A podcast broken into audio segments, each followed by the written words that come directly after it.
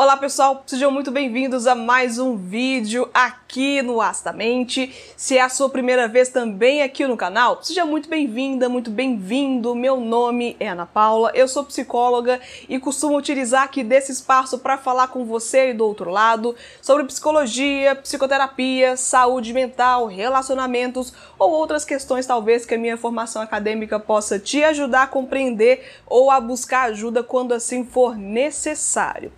Estou aqui hoje para falar de uma questão dentro do consultório da psicoterapia que pode acontecer e que geralmente pode causar algum tipo de ruído de comunicação e que é muito importante evitar já na primeira sessão. O que acontece quando o paciente, cliente, agenda uma sessão com o psicólogo e não comparece? O que acontece depois? Como lidar com essa situação? financeiramente e também na questão da relação profissional. Vamos falar mais sobre isso? Fica nesse vídeo até o final, se inscreve se não é inscrito e comente aqui a sua opinião, que para mim é muito importante ter você como parceiro desse conteúdo. Fica aqui até o final porque hoje nós falamos mais sobre essa questão.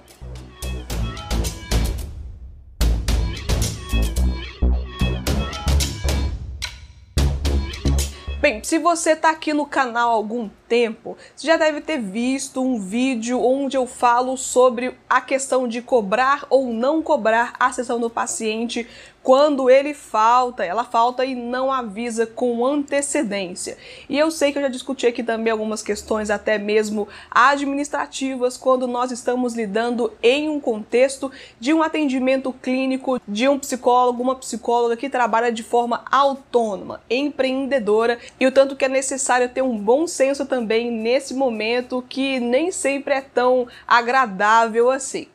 Eu já falei também aqui, você pode investigar na playlist aqui da psicoterapia, falando sobre psicologia, você vai lá e investiga um pouco mais. Mas hoje trazendo aqui algumas atualizações ou comentando um pouco mais sobre isso também. Na primeira sessão, se você faz terapia ou já fez em algum momento, você sabe muito bem que nesse primeiro momento existe uma conversa que nem sempre é tanto ali da questão prática do cotidiano desse atendimento. A gente fala muito sobre acordos, é muito importante que se discuta sobre valores, formas de pagamento, o atendimento, como que vai ser, se é presencial, se é online, tudo isso muito bem comentado, explicitado e essa questão também das faltas e de reagendamento é muito importante ser fechada nesse primeiro encontro. E nesse primeiro encontro eu sei que é burocrático, falar de questões de contrato, falar de questões mais estruturais desse acompanhamento terapêutico, mas ele é essencial. Eu sei que tem alguns profissionais que nem gostam muito de falar sobre isso, achando que é chato ou que vai atrapalhar na relação terapêutica, mas gente, não. Isso é tão importante e vai ajudar a evitar tantas situações difíceis que se você soubesse, não faria mais esse tipo de atitude e sim comentaria de tudo, colocaria tudo muito entendido, tudo muito compreendido nesse primeiro momento para evitar esse tipo de questão. Se o paciente falta e não avisa, ou então avisa muito em cima da hora, cabe o profissional decidir se vai ou não cobrar por esse agendamento que não foi realizado. Mas também é muito ruim quando o profissional não avisa com antecedência e tenta cobrar também esse valor.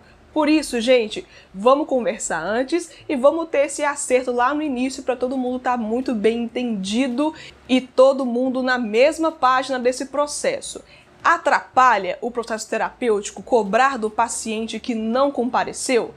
Não acredito que seja assim, até porque é uma questão também da relação, o que, que significa essa falta, foi uma questão pontual ou é uma questão que se repete. A situação também de cobrar do paciente também é uma proteção para esse profissional, que ele fecha ali aquele espaço da agenda dele ou dela com o seu agendamento, portanto, ele tem minimamente ali o entendimento até do orçamento também do mês, de conseguir calcular o tanto que vai ter, a questão mais pessoal, também fica mais difícil colocar um paciente no horário que o paciente se comprometeu, mas que não compareceu, em cima da hora. Por isso que é muito interessante a gente agir com bom senso e ser o tanto mais empático com as duas partes, tanto o profissional também quanto o paciente. E o contrato físico mesmo, escrito e assinado pelo paciente é muito importante, porque o paciente vai se comprometer com a questão, enfim, ele leu, ela leu, assinou, tá ali guardado com os dados dele, com os seus dados, e isso pode evitar de algum certo constrangimento ou do paciente não achar que ia ser cobrado ou de ter esquecido. É importante ter isso também em escrito para as duas partes terem como reler depois o contrato se tiver alguma dúvida e também se houver uma modificação desse acordo, o contrato ele vai ter que ser mudado para evitar novos constrangimentos e para todo mundo de novo. Eu vou falar isso muito aqui porque é isso que tem que ser feito mesmo todo mundo estar na mesma página, entendido e de acordo com esses combinados. Então, já que nós estamos falando aqui que é possível sim cobrar o paciente, o cliente, por uma sessão que agendou previamente e que ou não compareceu e não avisou, ou então que avisou muito em cima da hora e que não vai dar para reagendar esse atendimento com esse paciente, como que nós podemos impedir que essa cobrança aconteça e um horário que você não vai aproveitar por uma questão pessoal sua?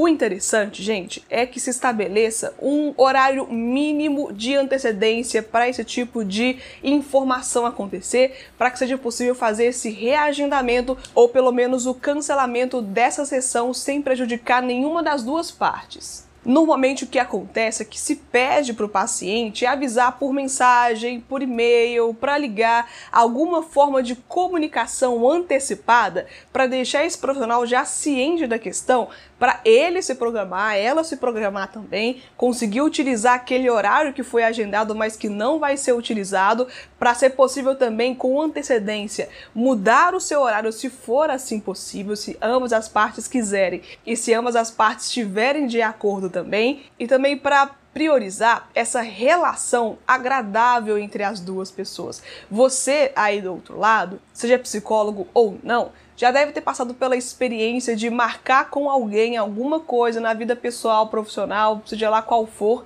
e a pessoa não compareceu, não avisou, ou então avisou quando você já estava chegando no lugar, por exemplo. Isso é agradável? Não é agradável para ninguém. Nós psicólogos sabemos que isso pode acontecer, claro, nós temos essa consciência, mas o quanto melhor essa comunicação acontecer, melhor também vai ser o resultado para as duas pessoas. Não vai ter ali ruído de comunicação, vai diminuir as possibilidades de ter uma chateação de uma parte ou de outra, de prejudicar também a agenda do psicólogo e de prejudicar a sua agenda quando você não consegue marcar um atendimento na mesma semana e aí fica esse espaço espaço vazio de atendimento que não vai ser realizado e pode prejudicar sim a sua experiência. Se você tem dado bolo no seu psicólogo ou na sua psicóloga, repense isso, porque para os profissionais não é agradável passar por essa situação. É claro que tem outras questões envolvidas, mas tenta priorizar a comunicação, priorizar o bom senso e também uma questão de empatia para que todo mundo saia ganhando nisso e que todo mundo consiga prestar um trabalho e também ter um trabalho prestado tudo junto e da melhor maneira possível.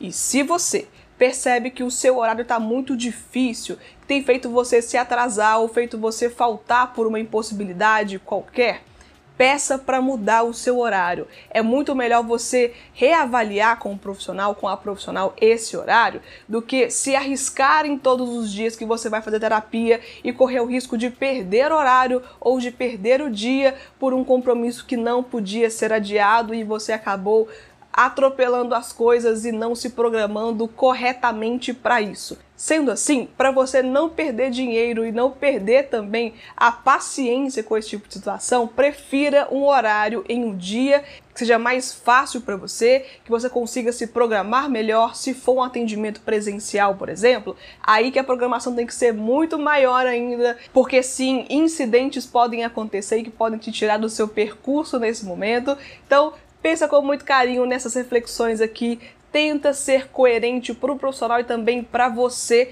para evitar esse tipo de situação. E principalmente, gente, para não atrapalhar aquilo que se tem como objetivo ali, que é o acompanhamento terapêutico onde um profissional quer prestar um serviço e você contratou esse serviço, assumiu com você responsabilidades, assim como aquele profissional também, mas no final das contas, se você marca, ele está disponível, está lá para você, te esperou não teve o horário utilizado de uma forma útil, porque estava na sua espera, e aí nisso acha que não vai ser cobrado, isso é até um pouco de ingenuidade, por isso que é importante comentar no início, ter no contrato assinado, tudo bem esclarecido, para que todo mundo esteja bem com isso e que não seja uma questão a ser um tabu. Isso precisa ser sim acertado e é até melhor para o paciente que pode ser protegido também por esses acordos na primeira sessão. E se você não sabe se o seu profissional cobra ou não por isso, pergunte. Pergunte antes de acontecer, evite também de depois ter que arcar com essa questão, porque, gente, combinado não sai caro e aqui não vai fugir dessa regra. Combine, comente, comunique, que é sempre mais importante para você aí do outro lado.